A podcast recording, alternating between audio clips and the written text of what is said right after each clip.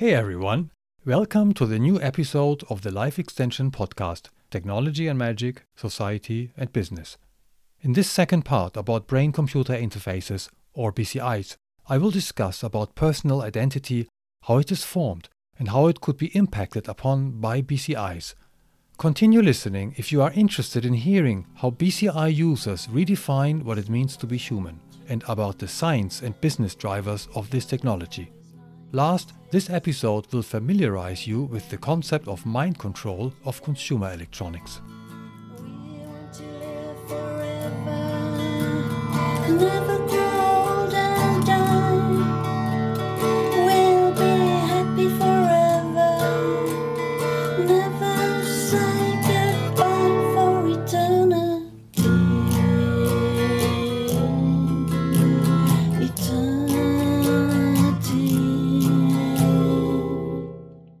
This episode is the second part of our discussion about brain computer interfaces. Obviously, there are huge ethical concerns about brain computer interfaces. BCI implantation sometimes requires drastic surgery with irreversible effects. BCIs can be used to restore patients' lost abilities, but can also be used to manipulate users. People's inner thoughts could be read. And what about the security of such personal data? Military applications involve questions of responsibility for a soldier's action when artificial intelligence is connected to his brain. Ethical and legal concepts of war crime and human rights may become challenged. Opportunities of BCI applications are limitless, particularly if we assume and accept that personal identity is not and does not need to be fixed in time. An ethically concerned observer might be opposed to the technology if it manipulates personal identity. But that view may also be too narrow, because personal identity is constructed anyway by processes mostly outside of an individual's control.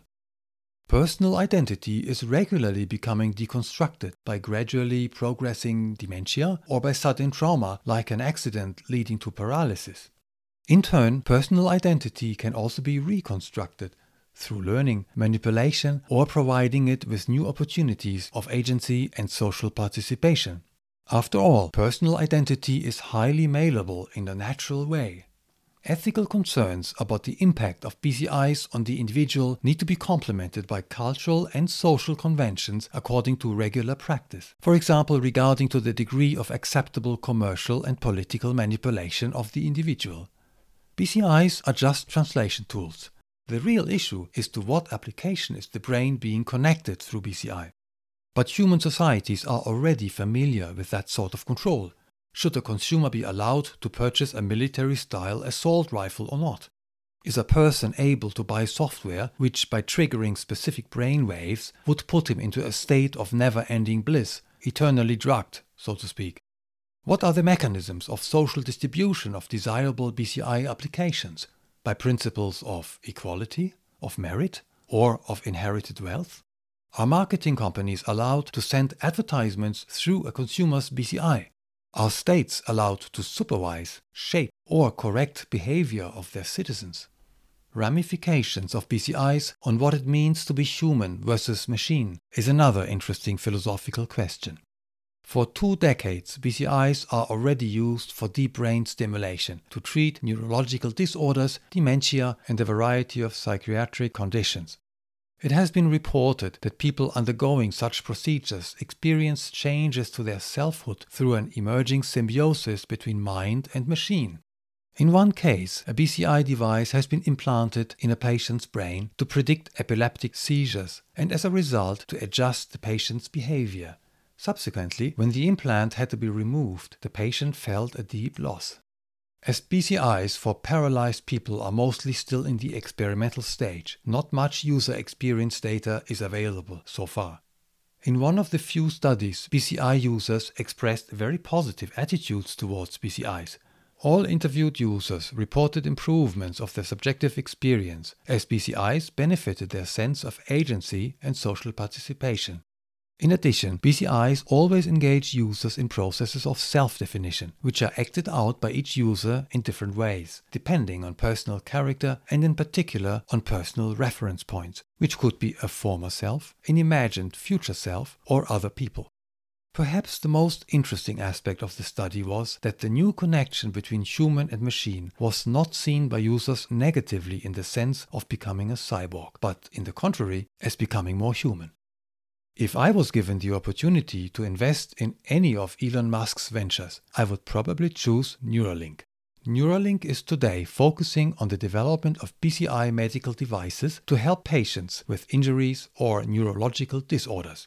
But this is just the beginning. The company states as its long term vision that they want to build BCIs for healthy people.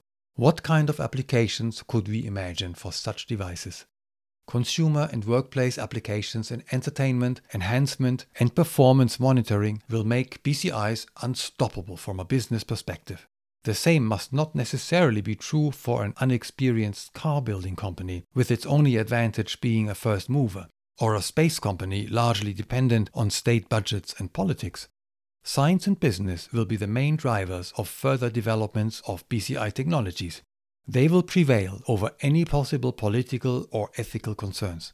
Companies building their business on BCI technologies may grow to become the largest in the world. BCI products targeting consumers are already in the market.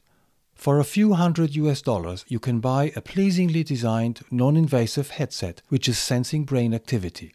Through Bluetooth, the user can activate several programmable areas on a computer screen by mentally focusing on them, in the same way as clicking on them with a mouse. Depending on which application the screen areas are programmed, the user can therefore operate a TV screen, a computer game, or other simple applications just by concentration. Mental operation of these applications may not be as fast as mouse operated ones yet, but they do work, and that's the relevant point. At least as a gadget, BCIs have already entered the consumer world.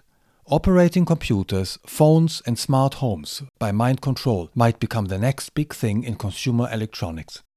BCI companies have also started to offer neuromarketing products to market researchers, promising to generate valuable consumer insights by decoding emotions and non conscious reactions to products or experiences.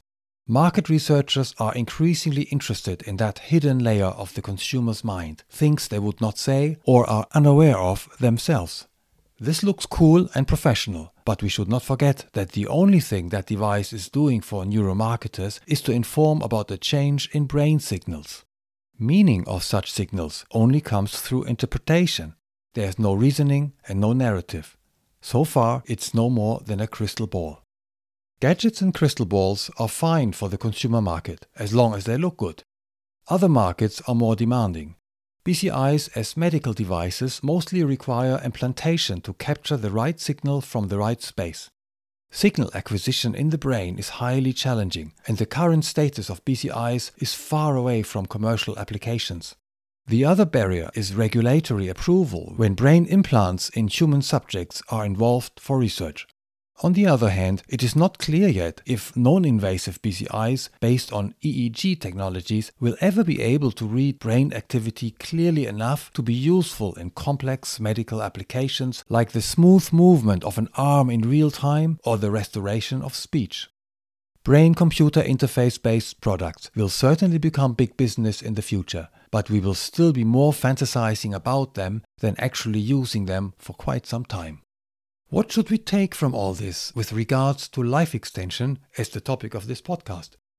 The development of BCIs may not have an immediately obvious impact on longevity in the same way as gene or stem cell therapies. As a medical intervention, BCIs act to restore lost capabilities of narrowly defined patient groups, but not to extend lifespans of the general population. The impact of BCI technologies will be mainly cultural at first, as they will permeate everyday life comparable to today's smartphones. A possible impact on life extension might materialize at that time, however. Once human cultures have integrated the idea of brains connecting to artificial devices as an everyday practice for information, work, entertainment, and enhancement, transhumanist ideas of the superhuman immortal may appear less outlandish than today. Cultural and psychological barriers to transcend biological limitations of the human will become much smaller at that time. The stage of a consumer market for cyborg technologies is being prepared already. Thanks everyone for listening. I hope you have enjoyed this episode of the Life Extension Podcast Technology and Magic, Society and Business. Episodes of this podcast will remain intense but short. So if this subject interests you, just subscribe to this channel. Episodes will be posted once per week. Bye bye.